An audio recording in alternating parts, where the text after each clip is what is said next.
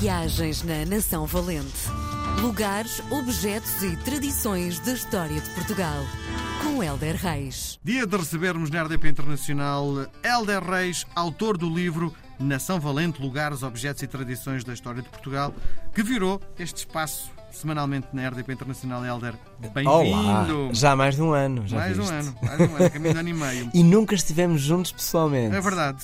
E acho que se me encontrares na rua nem me falas, não sabes quem eu sou. Oh, mano, olha, se isso acontecer não é por mal. Claro. Li o outro dia que tens uma forma de terapia que é o silêncio. Como hum. é que isto funciona, Helder? Como é que tu, depois de estar calado, te sentes mais tranquilo e mais feliz? Hum, sinto-me mais organizado. Hum... A nossa vida de, de televisão é, é muito comunicante. Nós estamos, temos que estar sempre com as pessoas, temos que falar antes, depois e durante as entrevistas, temos que estar no meio de uma equipa muito grande, portanto, necessariamente, desde que acordo até que, até que chego a casa, quando estou a fazer televisão, é muito, muito, muito, muito intenso. Um, e eu gosto muito de chegar a casa e fechar a porta. Às uhum. vezes nem ponho música e adoro pôr um disquinho ali e tal, um uhum. chill out. Mas às vezes nem isso. Uh, preciso mesmo de silêncio. E, e eu acho que isto é mais uma das coisas que eu recebi da minha vida de seminarista. Nós fazíamos retiros de silêncio muito prolongados, tipo uma semana, sete dias. Sem abrir a boca? Sem abrir a boca, sim. Um, e, e eu. Como é que se comunica assim? É assim, podes falar em surdino, olha, chegas para o sal. Sim, percebes, okay. Mas não pensas está... em quê? Pensas em tudo.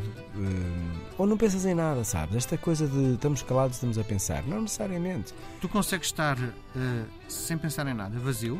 Não consigo o tempo todo, mas consigo há algum tempo não pensar em nada. Mas que é com meditação? Ou... Sim, sim. Uh, praticando. Uh, um... Mas como é, como é que se chega a esse ponto? É exercitando, sabes? É muito bom porque... Quanto tempo demoraste a chegar aí? Demorei anos, ainda não cheguei totalmente, na totalidade daquilo que eu quero de desligar a minha, a minha mente, porque de facto a mente é muito poderosa e pode ser um polvo ali dominante, não é? Sim. E, e às vezes é bom a tua cabeça não estar sempre a carburar, porque cansas-te, não dormes bem, porque projetas muito, crias muitas expectativas e às vezes é bom que a tua expectativa seja só... tua respiração, sabes? E que género de exercícios me propões para chegar a esse ponto em que não pensas em nada, estás vazio? Olha, o, o que eu proponho a ti e a toda a gente é que comece com, aos bocadinhos e com muito pouco tempo, tipo um minuto, dois minutos. Experimenta só estares ali num sítio que te diz muito, que tu gostas, onde te sentes mesmo protegido, bem, confortável, e estás dois minutos sossegado, sem telemóvel, sem livros, sem beber, sem olhar para nada, estás ali... olhos fechados, um minuto, dois minutos, depois vais aumentando um, até aquilo que te faz bem. Também não tens que estar ali duas horas em...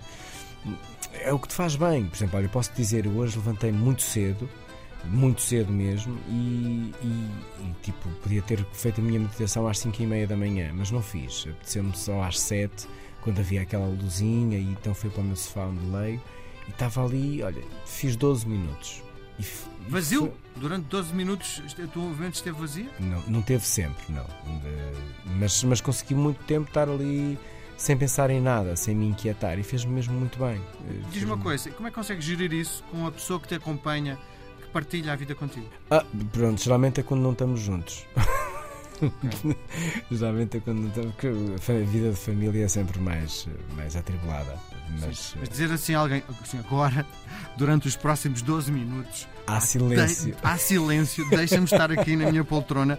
Não Exato. É fácil. Não, não é fácil. Não, é preciso não. entender. Olha, o, por exemplo, o meu cão, ele até não é nada de vir ter comigo, não sei o quê, é muito independente. E uh, eu, quando estou a meditar, vem sempre, sempre ter comigo. É uma coisa impressionante. Não sei porquê. No... Quero meditar contigo? Será Provavelmente, isso? Qualquer dia tem que, fazer, tem que se criar uma, uma meditação para os, para os caminhos. Muito bem. O que é que nos trazes hoje na Nação Valente? Descobri que, afinal de contas, na Aljubarrota a, a solução pode não ter passado só pela padeira. Uh, então, uh, há quem diga que... E esta história é muito engraçada, porque fala de um elemento que eu dou muita importância, que é a água. Uh, a Batalha de Aljubarrota aconteceu uh, a catorze de agosto de mil trezentos e oitenta e cinco, portanto, agosto, um calor insuportável num campo de batalha uh, com toda a circunstância que nós imaginamos, não é? Os castelhanos com os seus trinta mil homens e Portugal com cerca de sete mil, portanto, tudo não estava ali a correr lá muito bem. Uh, e, e disse que o que mais se temia era, de facto, o malefício da sede, a desidratação, numa circunstância destas, a par, psicologicamente, nós sabermos, estávamos em, em número muito inferior, um, de facto, era algo que, que se temia bastante. E, e, e Dom Nuno confiava muito as mãos nos seus, e a vida nos seus, e o país nos seus, mas aquilo estava, era preciso água. Os rios estavam, estavam bastante secos, portanto estávamos em pleno agosto com, com o que agosto traz. Bom, havia um certo desespero e, e, como nós sabemos, havia uma grande encomenda a São Jorge, padroeiro dos cavaleiros, que era necessário água. Pois é, muito bem, enquanto a oração acontecia, surgiu uma pobre mulher com uma modesta bilha de água à cabeça, que era o que havia para tantas homens, portanto era tudo pouco, Portugal estava mesmo tudo em muito pouco, uh, e os homens começaram a beber daquela bilha. O bom da história é que a água nunca mais terminava e, Milagre. e saciou ali os nossos ilustres soldados. Dom Nuno, no lugar onde a mulher apareceu com a sua bilha, mandou erguer uma capela a São Jorge, uh, e onde deveria estar uma bilha uh, semelhante, com água para quem tivesse sede, uh, e disse que, que isso aconteceu. Eu ainda não lá fui à procura da bilha, se isto mesmo existe. Li e gostei imenso, porque, de facto, a água uh, é inegavelmente sinónimo de vida. Muito bem, Helder, com esta nos despedimos. Até para a semana. Grande abraço. Viagens na Nação Valente. Lugares, objetos e tradições da história de Portugal. Com Helder Reis.